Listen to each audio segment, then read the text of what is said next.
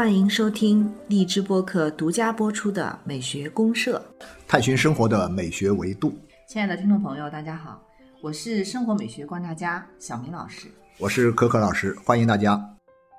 小明老师，我们今天聊一个什么话题呢？今天因为现在也到了年关嘛，大家都在加班加点的工作，准备过年啊。所以最近呢，我感觉好像大家对于工作加班呀，或者说每天这个九九六啊这样的一种工作的方式。九九六这个词儿已经流行那么两年时间了，感觉到啊，前前后差不多有两年，但怎么现在又冒出来了？我觉得这是个蛮引人深思的一个问题。对，其实九九六这个说法蛮普遍的，关注度也比较高，实际上也算是我们当下年轻人的一种职业状态啊啊。对，我觉得还不完全是年轻人，打工人都这样哈，打工人都九九六，打工人都是九九六了，现在都有这种感觉。对，所以我们今天聊一个有关这个职业和置业的啊一个职业观的话题，好不好？哎，没问题，挺好，我觉得这个话题挺好的。那可可老师，我们今天关于这种职业还是置业呢？我们要不要就是选择一个相关的这个音乐？这样，我还是因为咱们节目呢跟古典音乐的关联度比较高，所以我想找三个这个古典音乐大师级的作曲家，我们来分别来听听他们三个人的作品，看看他们的一种工作状态。然后看看从里面我们能得到一些什么样的启发，这个想法非常对吧？我就想这三个人是谁呢？是一个是海顿，嗯，一个是莫扎特，还有一个就是咱们前面聊过的贝多芬。对，这三个大师级的古典音乐家呢，其实在音乐史上呢，他们都可以算成是一个叫古典乐派的。三座高峰，然后到了贝多芬这边呢，后来就发生了一些变化，这是后面的事了。这是音乐史的这个话题了，我们就不聊。但这三个人呢，是古典乐派的代表人物。但是这三个人物呢，他有一些东西非常非常的相似，跟我们今天的这种生活啊，我觉得其实是。以前还没有特别注意到哈，嗯，但最近这段时间，比如说咱们在聊到关于职业话题的时候，聊到这个工作的话题的时候，哎，我就觉得哎，他们身上有很多东西可以拿出来聊，我觉得蛮有意思啊。对，都是把这个音乐作为他们的一份职业，但是呢，每一个人的做法还是会有些差异，都有很大的差异。某种意义上，他们都是音乐家。音乐是他们的一个职业，这个职业他做到什么样的效果了？他们怎么样干出自己的一番事业来了？这个里面呢，可能跟我们今天聊的这个话题的关联度特别高，所以我们先听海顿的好吗？先听海顿吧，先听海顿的。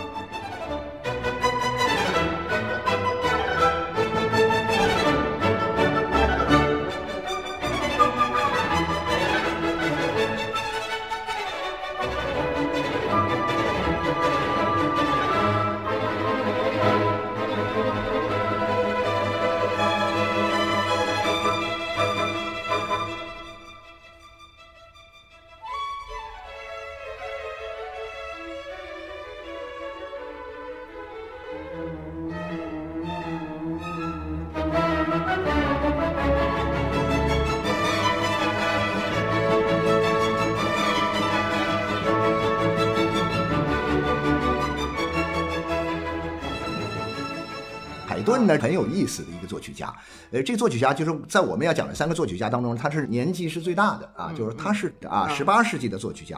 呃，莫扎特也是，但莫扎特呢管海顿叫海顿爸爸，有点像我们今天管马云叫爸爸一样哈，就是马云爸爸哈。呃，对我们管马云叫爸爸是因为他是阿里巴巴嘛哈，对的，就是有这么一个谐音。但是呢，那个时代的人们管海顿叫爸爸，呃，海顿爸爸是什么？因为海顿这个人呢，除了他有很多孩子，他确实是一个好爸爸以外，呃，但他同时呢，他就是像一个父亲一样啊。这个父亲呢做事很沉稳，性格很温和。关键的是什么呢？就是这个人呢，他很有责任感。我觉得很有趣在哪里呢？就是说我们听海顿的音乐啊，其实我们现在只是听了那么一首海顿。的一个小片段，你听海顿的音乐始终会有一种感觉，就是非常的稳定啊，非常的平稳，然后呢又有很多很活泼的东西，但是这种很活泼的东西永远是在它一种很平稳的、很稳定的结构框架下呈现出来的，所以给人感觉到就是说它不像后面的音乐家，比如说我前期的创作是怎么样，中期的创作怎么样，晚期的创作怎么样，有一个巨大的变化，因为这个巨大变化后面其实反映的是什么？他人生的一个变化。对对。但海顿的人生很平。他比较平稳啊，比较平稳，自律性很强。对这个很强的自律性和他很平稳的人生跟什么有关系？跟他很稳定的工作有密切关系。他职业生涯里面最长的一段是在一个亲王叫哈斯特拉亲王的王宫里面做乐队长。十来岁的时候，他最早是唱诗班啊，就唱诗班，是一个童声的合唱团里面的一个团员。那有很好的艺术天赋，但同时也受过很好的艺术训练。后来呢，他学写作，被这个亲王看中了之后呢，就请到他们的这个亲王府。这个现在是。那个地方都有一个很大的庄园啊，我们可以去看到。在匈牙利靠近奥地利的地方，当年都是奥匈帝国的地盘啊，就那个时代。它这个特点在这个亲王府上啊。一共工作了多长时间呢？工作了将近三十一年。那么这样一个时间从业的经历，可能在我们今天很多人看来说完全是不可能的。你在一个单位能干多长时间呢？前不久我遇到一个年轻人，我问他怎么样，在单位工作还好吗？你知道他怎么回答我吗？他说：“你问我哪个单位呢？” 我说：“我上一次见到你是两年前，难道你两年之内就换了工作吗？”他说：“我两年之内已经换了两个工作。”那但是呢，你想海顿爸爸他在一个单位工作啊，在一个单位工作哈，工作了三十三十一年，三十多年。嗯。但是三十多年时间里面，这个想象起来很有趣，在哪里呢？就是说，呃，他这种工作状态啊，就我看过一本海顿的传记，嗯，这个传记里面呢，他很神奇般的这个展示了这个海顿当年来到亲王府上，跟亲王的这个管事儿的人，这个人力资源部的吧，可能是哈啊，签的一份很详尽的合同。哦，这份详尽的合同规定了他每天几点钟要起床，要干什么事儿。每隔一段时间要写什么样的作品，写多少篇作品，要组一个什么样的乐团，这个乐团要参加什么样的演出，规定的非常非常的详细，相当于是一个员工守则嘛，绝对是员工守则。然后你发现，就海顿这个人很神奇、很厉害的在哪里呢？就是他能够非常。忠诚而又严格的履行这份合同。对对对，我不由得想起了那个巴赫，是不是跟他的也差不多？巴赫啊，也差不多。他始终在几个不同地方的教堂里面啊，或者说是在这个也是这种公国的王宫里面工作啊，当乐长。教堂里面啊，对对对，对的，主要是教堂。对，但是也是这样，就是非常的。按照合同的这个标准来，然后对对对，哎，职业生涯合同规定的很细的，对，而且这些细则大家都必须遵守。所以有时候我心想，我们今天那些人在上班的时候，你打卡也好，你加班也好，其实这种情况呢，我觉得自人类有工作以来啊，嗯，其实都是一样的，对，职业啊，职业。但是呢，不一样的是什么呢？不一样的是很长一段时间里面，人们觉得说这些东西似乎都没有问题，嗯，不是问题。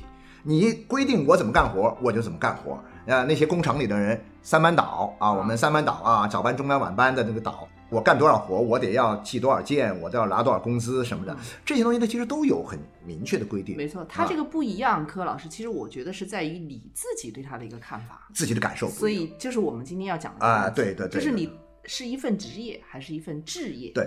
对这个置业呢，就是这个呃志气的啊，志向的志，对，也可以把它理解为一种事业吧，哈，就是对它置业呢，它就是指的志向和，事业，志向和事业加起来叫置业，简称置业。对对对，当一份工作啊，就是说我们说职业的东西，你如果把它能够做成一个是置业的感受，就是像是你的一份事业心的东西，像是你的兴趣点所在的东西，那么你就会有一种来自于工作的职业的幸福感和成就感。要做到这个境界是非常非常难吧？我觉得现在很多的人职业还没有坐稳，还没干出什么名堂来，就已经开始有危机感了。比如说，这种危机感可能来自于说，我干这个工作，这份工作是不是找对路了呀？嗯，啊，这份工作干下去是不是还有意义啊？这么辛苦的加班啊，这么严格的遵守各种规章制度，又搞不出什么名堂来，拿的钱又不够又不多，提拔半天也没希望。没错没错现在形成了一种集体性的这样一种情绪的宣，泄，有点像啊职业危机，吧？对对对就是大家在在职业中，其实更多的时候感觉是比较焦虑的，甚至于感觉好像自己很难获得一种成就的对对提升啊对，。这种职业危机以嗯前呢，可能更多的时候是表现在个人身上。呃，我有职业的一个危机感，我就想办法去解决这问题。很少看见说群体性的、整个啊社会性的这种职业的危机感，真的是直到这两三年时间里面，大家职业的危机感让人形成了一种集体性的印象啊。没错，所以说我们今天聊这个话题呢，还是有一定的意思，是我觉得更有意义吧，对对对对有点沉重啊，有点沉重，但是更有意义啊是。结合现在的当下的一些思考哈。嗯、那所以呢，这里有一个问题啊，可可老师，嗯，就是我们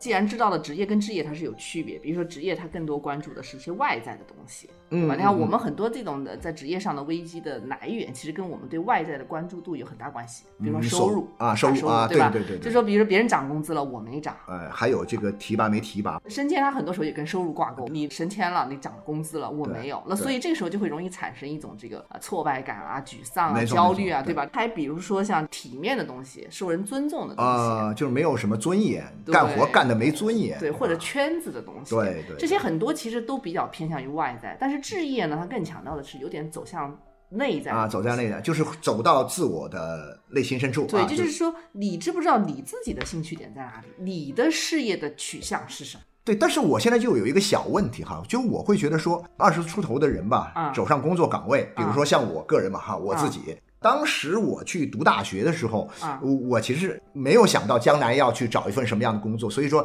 读书就按照读书那个样子去读书。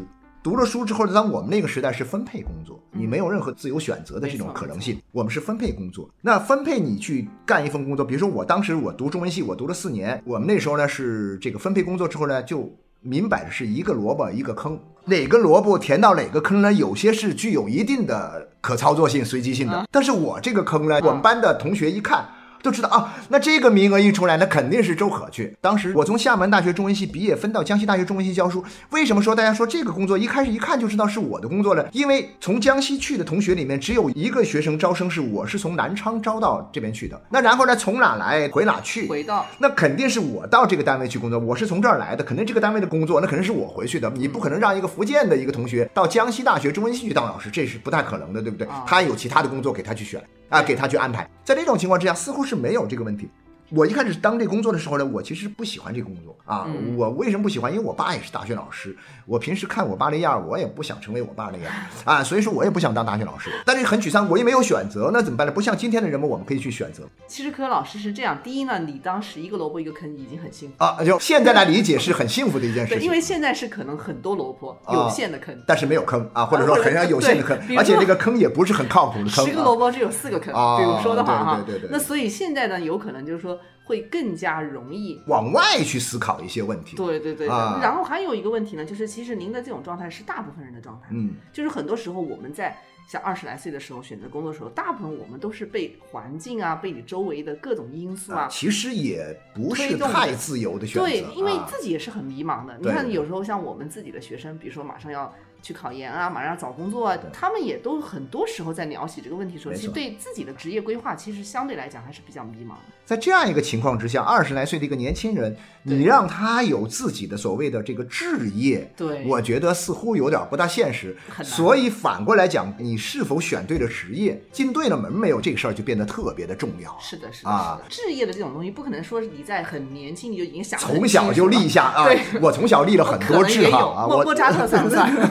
莫扎特没有，莫扎特是被他阿爸安排的，从这个四五岁开始就安排他，他安排了一个天才，他跟海顿又不一样了，嗯因为莫扎特是属于这个整个音乐史上的一个最典型的，也是嗯，最具有创造性的、最不同寻常的一个天才。好就好在什么呢？他有一个爹，他爹从小就发现他有这个才能，而且知道这个才能是可以变现的。啊，所以其实莫扎特从小就已经开始在为他爸打工，为家里面打工。那他也是完全没有办法，你不可能要一个四五岁的小孩来选择自己的职业或者置业，那根本不可能的嘛。他在自己工作的过程当中，在自己做音乐的过程当中，他慢慢形成对后来他，比如在音乐方面的一些追求啊，他想把这个音乐做成什么样的一个东西的一个自己的一个志向啊。对对对，那是到了后来的。对，好在呢，他确实是音乐非常的棒，他是个天才。OK，我们来听听那个莫扎特，莫扎特，我们说说莫扎特的事儿。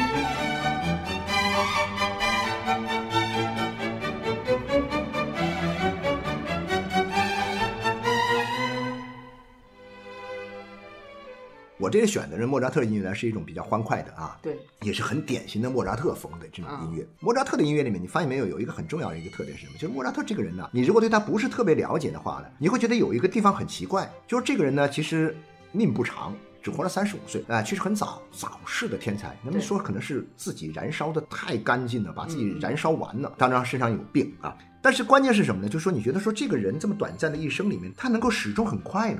你至少听他的音乐，你会觉得好像很快乐。可是一个很快乐的人，为什么那么早就去世了呢？他给我感觉好像又很纯粹、很单纯，很单纯，对，就很干净的那种感觉。没错，没错。他的音乐也是有这种感觉。对对，但是莫扎特呢，我觉得像我们呃讲这个职业置业的这个话题上来讲的话，哈，像您刚才说的，他其实可能是两者结合的比较好。我觉得是这样，没错没错。他长大了以后呢，是有自己的追求，但是他那个很有趣在哪里呢？就是说，因为他从小的时候是被他爸管着。对，我觉得他从小他也没得选，他没得选，他爸一直管着他。那他爸也有一份职业，他爸如果不能够跟他到处去巡演的时候，你知道这个莫扎特很神奇的地方在哪里？就是说莫扎特。等于是说，在当时那个时代，以当时那么简陋的交通条件，嗯，坐着马车，嗯，他能够把欧洲都跑了几个来回了。哦，就到处去巡演。这个时候你要想赚钱是什么呢？就是说不是你坐在一个写字楼里，或者你坐在一个音乐厅里，到点儿安排演出我就演奏或者我就干活，按部就班做。不是的，他们都得上门了。也就是说，他是得巡回。比如说哈，这个哪个宫廷请他去，他就哗坐着马车就过去了。他是什么呢？我说他是被马车颠死。我老有这种说法哈，就当时他身体不好，其实身体不好是忍受这个舟车劳顿的哈，就不像我们今天你坐喷气式飞机，你坐头等舱什么的还是很 舒服的嘛，对吧？以前可不是这样。就这个人呢，还有一个什么？他生活中也遇到了很多的问题。大家可以去看一下那个电影哈，好莱坞一部电影很著名的叫《莫扎特》一部电影。他的音乐也非常有那非常对啊对啊，是是是，你听他的音乐就。莫名的开心，就说你，就我们经常讲的，就说你要是不开心的话，一定听莫扎特的音乐。以后我们以后，对对对对，从孩子们在还是胚胎的时候，从妈肚皮里面就听他的音乐，感受一种。如果这孩子从他妈肚皮里面听莫扎特的音乐，一直听下去的话，这个人一定会很开心。但关键是什么呢？我们在讲到置业和职业的时候，莫扎特的这种置业，他对那些宫廷里面那些官。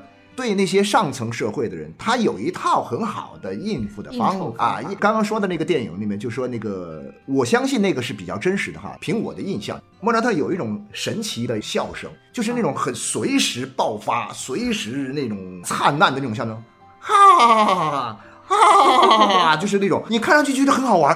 哎，这个莫扎特突然一下，哈哈哈哈就那么大笑，他。在权贵面前，在那些面前感染感染对对对，到他总有这样一种方式，我觉得太神奇了。就这个人好可爱的一个人，很单纯，很单纯，而且他不计较很多事情，比如说他其实赚钱不少，对但他花钱更厉害，他没有一个很好的财务管理。他太太也不会理财，嗯所以他经常是什么呢？经常是可能是赚到一大笔钱，可是还债都不够，经常要处在为自己要去工作、要还债，不断的去做接活的对，不断的接活。但是你会发现，就这样，他能够把要别人看来是很难忍受的这样一种工作的压力也好，债务的危机也好，还有生活的这样一种混乱，还有包括像自己人生的疾病也好，他首先有自己的在艺术上的这样一种追求。对而且呢，这种艺术上的追求，他能用自己的一种很好的方式去体现、实现得了。没错，他其实是找到了一个自我的价值。对，没错了啊。对，因为这个自我价值的实现呢，就能够帮助他在这一份音乐家、作曲家的这个工作里面寻找到一个快乐、对对对幸福的，那。当然有些人就会说了，说你说莫扎特是个天才呀，我们不都对他确实平凡的？天才对，他是天才。但天才里面有一点是什么？他有一些与生俱来的一些东西哈，嗯就这种与生俱来的东西呢，不单纯只是一种才能。我认为这种与生俱来的东西里面，还有一种对他所从事的这个事业的一种热爱。我干的这份工作，我就会投入到这份工作，我全力把我自己的整个人生。你莫扎特，你别看他有的时候一首小曲子，哪怕是一段小的旋律，人家是用一生、用整个生命在谱写这段曲子的，投入啊，投入到其中。所以我经常感觉到，我们很多人呢，只是说这就是我的一个饭碗。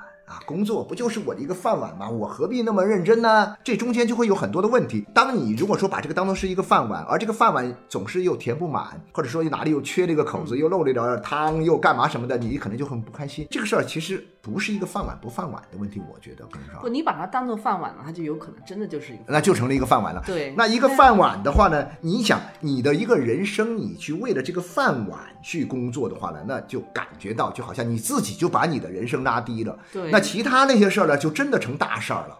这个过程当中呢，你认知上的问题，还有你的工作状态问题，是认知上的嗯问题。如果说你把它当做是一个我从内心里面出发，哎，我真的很喜欢，我很，哎，我很喜爱这个事情，我想做这个事情，甚至于我可以把它作为我的一个事业去为之奋斗。更多的还是什么呢？就是我们还是在自我身上找点原因。是他这个外在呢，其实肯定不可能说外在我不管。你比如说我去工作，我不管他多少钱，随便多少钱我都不可能的我肯定还要去 对。不是仙女。呃，在一个什么环？其实我觉得现在人考虑这个东西，其实已经考虑的很充分了。对对对我们以前对哪想这么多东西啊？确实物质的这些外在的它是基础，这个不可否认。你碗里的你看得满了，你就会惦记锅里的；嗯哎，锅里的你看的不错了，你又会想着地里的。就你要是老往外在去想问题，永远会陷入这样一种对，而且很难获得成就感。对啊，然后你最后就被异化掉了。你好像是为找工作，找一份好的工作，薪水高啊，这个什么啊，又不用加班啊，然后你会忽略了自己内在可能真正需要什么样的工作，你可以做什么样的工作。没错，啊所以我觉得这个职业呢，应该是在你就是保持基本的这个物质基础能够达到的前提下，你更多的想你内在想要的是什么。对啊，对对，我们想就是还是要有一种置业的感觉，就是你要有这样一种意识。对，啊有一种置业的决心啊，然后为之去努力。哪怕是从工作第一天开始 啊，你就好好干呗。既然大家都是九九六，那我也九九六呗。虽然虽然你会觉得说你就辛苦啊，对，但是呢，我相信。啊还是可以通过自己的方式从九九六里面去突围的，不是说九九六永远是一道不可冲破的枷锁。当然，外部的枷锁我们要打碎它，嗯但这个打碎呢，从我们每一个个人上讲，其实我们都可以从中去找到一些缝隙的嘛，突破他对我们的这样一种束缚。没错，那或者我们再来听一个这个置业比较有代表性的一个啊，对对对，置 业型啊，音乐家 啊，置业型音乐家贝多芬啊，我们来嗯听贝多芬。其实我们之前已经聊过蛮多了哈，但今天我们嗯再来听，呃，找点感觉吧哈，我们再来听一下贝多芬的一段作为贝多芬的粉丝，我们要啊，反对对对，复的听。我们要反复听，反复听，呃，值得听啊，值得听。OK。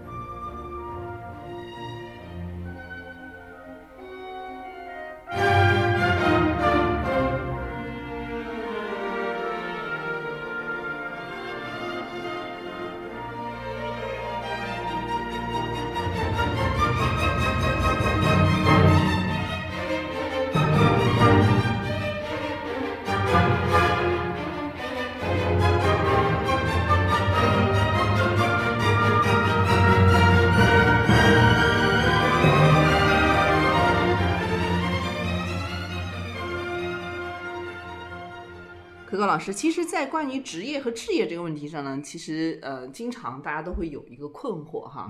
哎，我也知道要找我的兴趣点或者能够实现我价值的这样的一份职业，但是我怎么去寻找呢？很小，可能你的父母就为你选择了你的今后的大学方向，对吧？或者大学方向有时候你能够参与一下，但很多时候你没办法，你会在各种环境的影响下，你会选择一个专业，然后你这个专业出来以后就指向了你可能是某种类型的职业。对对对那这个过程中，其实我也想去找到，那可能到工作我才发现，哎，好像我对这个工作、对这份职业确实是兴趣不大。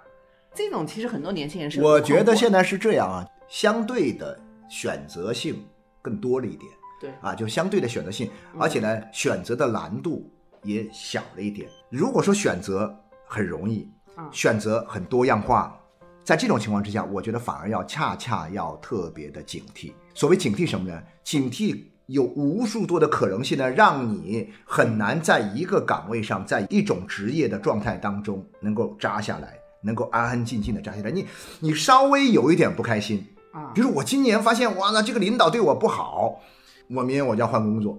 然后呢，你不想呢？你要是能够再扛一年，这个领导被你鳌拜了，领导先被弄走了，就换一个新领导，这个新领导对你很好，你又不知道，对不对？在我们以前相对没有什么可选择的空间，或者说选择的难度也非常大的情况之下，你要做出一种选择，就说你要放弃你的某一个工作，去选择一种新的可能性的时候呢，你付出的代价会很大的时候，你就会很审慎的去面对这个问题。您的观点呢，就是说我们可能更多的是要在一个岗位上能够沉下来，能够做下去。对对对，就说很多，因为这里面有一个基本的认识是什么？置业它不是天生形成的，对是我们做出来的。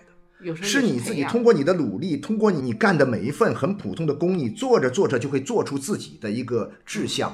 你的志向才会在你的这种实践当中，我们说的抽象一点，就在你的工作实践当中去形成。然后这个形成，你如果一直咬定它不放松，就会成为你一直追求的一个方向。做到一定程度之后呢，你就会做出你自己想要达到的某一个状态。一个人要在一个环境里面排除环境对自己的一些负面影响，或者说是一种强大的压力，其实是特别特别难的，特别难，对特别特别难。所以像刚才我们讲的那几个例子，在自己的这种一个看似普通的这个嗯工作岗位上，把它慢慢的能够说沉下来，嗯，然后做成一份跟自己的这个事业心能够挂钩的东西，就能够做成一份置业。其实可以不这个断试啊，对啊，对，这个是比较难的。可可老师，您刚才讲的这个观点呢，啊，我有一种不同的啊观点啊对对对啊对对，就其实现在有一种观点是什么呢？就是说我要去多尝试不同的岗位，我才能知道我的兴趣点在哪里。我进到一个职业里面，啊，我就在这里一做十年二十年，那我的青春都没有了，啊，我就慢慢的把它熬成了一个职业。我觉得这个东西可能又跟一些什么东西有关系啊？比如说跟很多的因素有关系啊，比如说你的性格、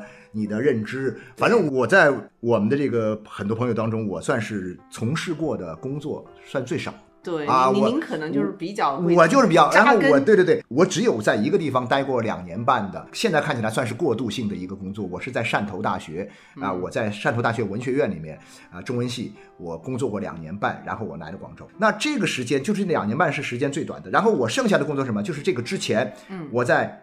现在的南昌大学就是以前的江西大学中文系，我工作了八年，我在换地方。然后呢，我到了华南理工大学来之后呢，我现在已经工作了二十三、二十四年了，我还没换呢，我等着退休。关键好玩是哪里呢？关键是我为了挣钱，我为了养家糊口，我在外面去兼职，我在一个杂志社兼职，我在新周刊兼职啊，那杂志，他们所有的人都没有想到，一个兼职的人能够坚持二十二年。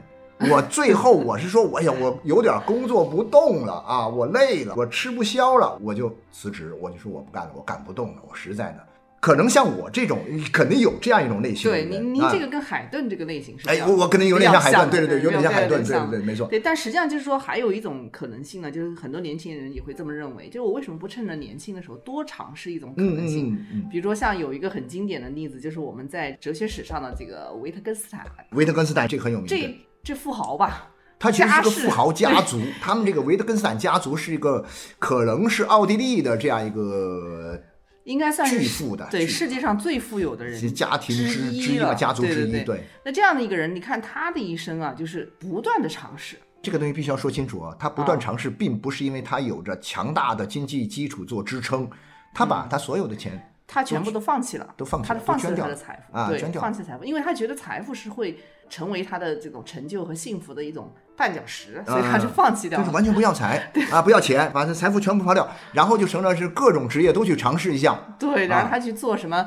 呃乡村教师啊，做乡村教师，呃做过泥瓦匠还是什么的？园丁建筑师啊啊，对对对对对对。然后做什么来着？守门的，好像都。啊，对对对对。哎呀，反正做过各种体力，就是体力劳动的感觉到他有点什么呢？有点跨界，有点跨的太大了。就是说在好像很多我们通常认为是，比如说他在剑桥大学是当了教授，对哲学教授，对，但是你想，一个剑桥大学的哲学教授曾经是一个园丁，对。啊，他干过园丁这种活，干过搬运工这种活，就类似于像这些体力活，而且这种活不是说他是被迫为了生计去做的，不是，是他自己主动要去选择的。对他主动要去做，而且嗯。他把所有的钱捐掉以后，他就说我，比如说我现在就来干园丁这个事儿，嗯然后我每个月拿园丁的钱，我养活自己，我自给自足，我就要过这样的生活。然后他没老婆没孩子，啊、他没家庭，就他是一个很纯粹的人，我觉得是。特根斯坦太神他是个很纯粹，他某种意义上跟那个莫扎特是有一拼的，是属于这种神人一样的，就是很嗯特别的，很有天赋。但他这种状态确实是给我们提供了一种就探讨这个问题，或者说是我们去看人生的一种可能性吧，就是看职业这个问题的一种可能性。因为确确实实需要不断尝试，但是话又说回来，你尝试到什么时候为止？这哥们儿呢，可能是也是因为家世对显赫，但是因为他不在乎一些东西，不在乎一些他不在乎这些东西，这东西最后还是看你的追求。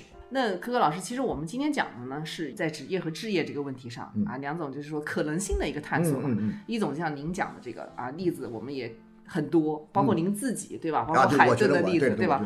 还有一种可能性，就是我们刚才讲这个维特根斯坦这种，就是说你在年轻的时候，你可以多尝试各种可能性。没错没错没错对吧？甚至于像，呃，也许不年轻的时候，他也在尝试。没错，我觉得现在是很多人是啊，对，他在尝试各种可能。那尝试的目的是什么呢？他也是为了找到自己真正的就是事业努力的方向。对对对。所以这两条路，其实他们最终还是殊路同归了。用一句很鸡汤的话，只要这条路是上升的，所有上升的道路终将汇合。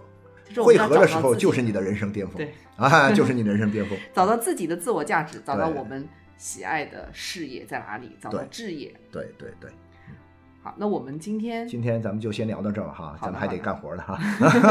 对对对996对对对，我们还得九九六啊，对对好，好好好啊，谢谢大家哈，呃，我们下期再见。嗯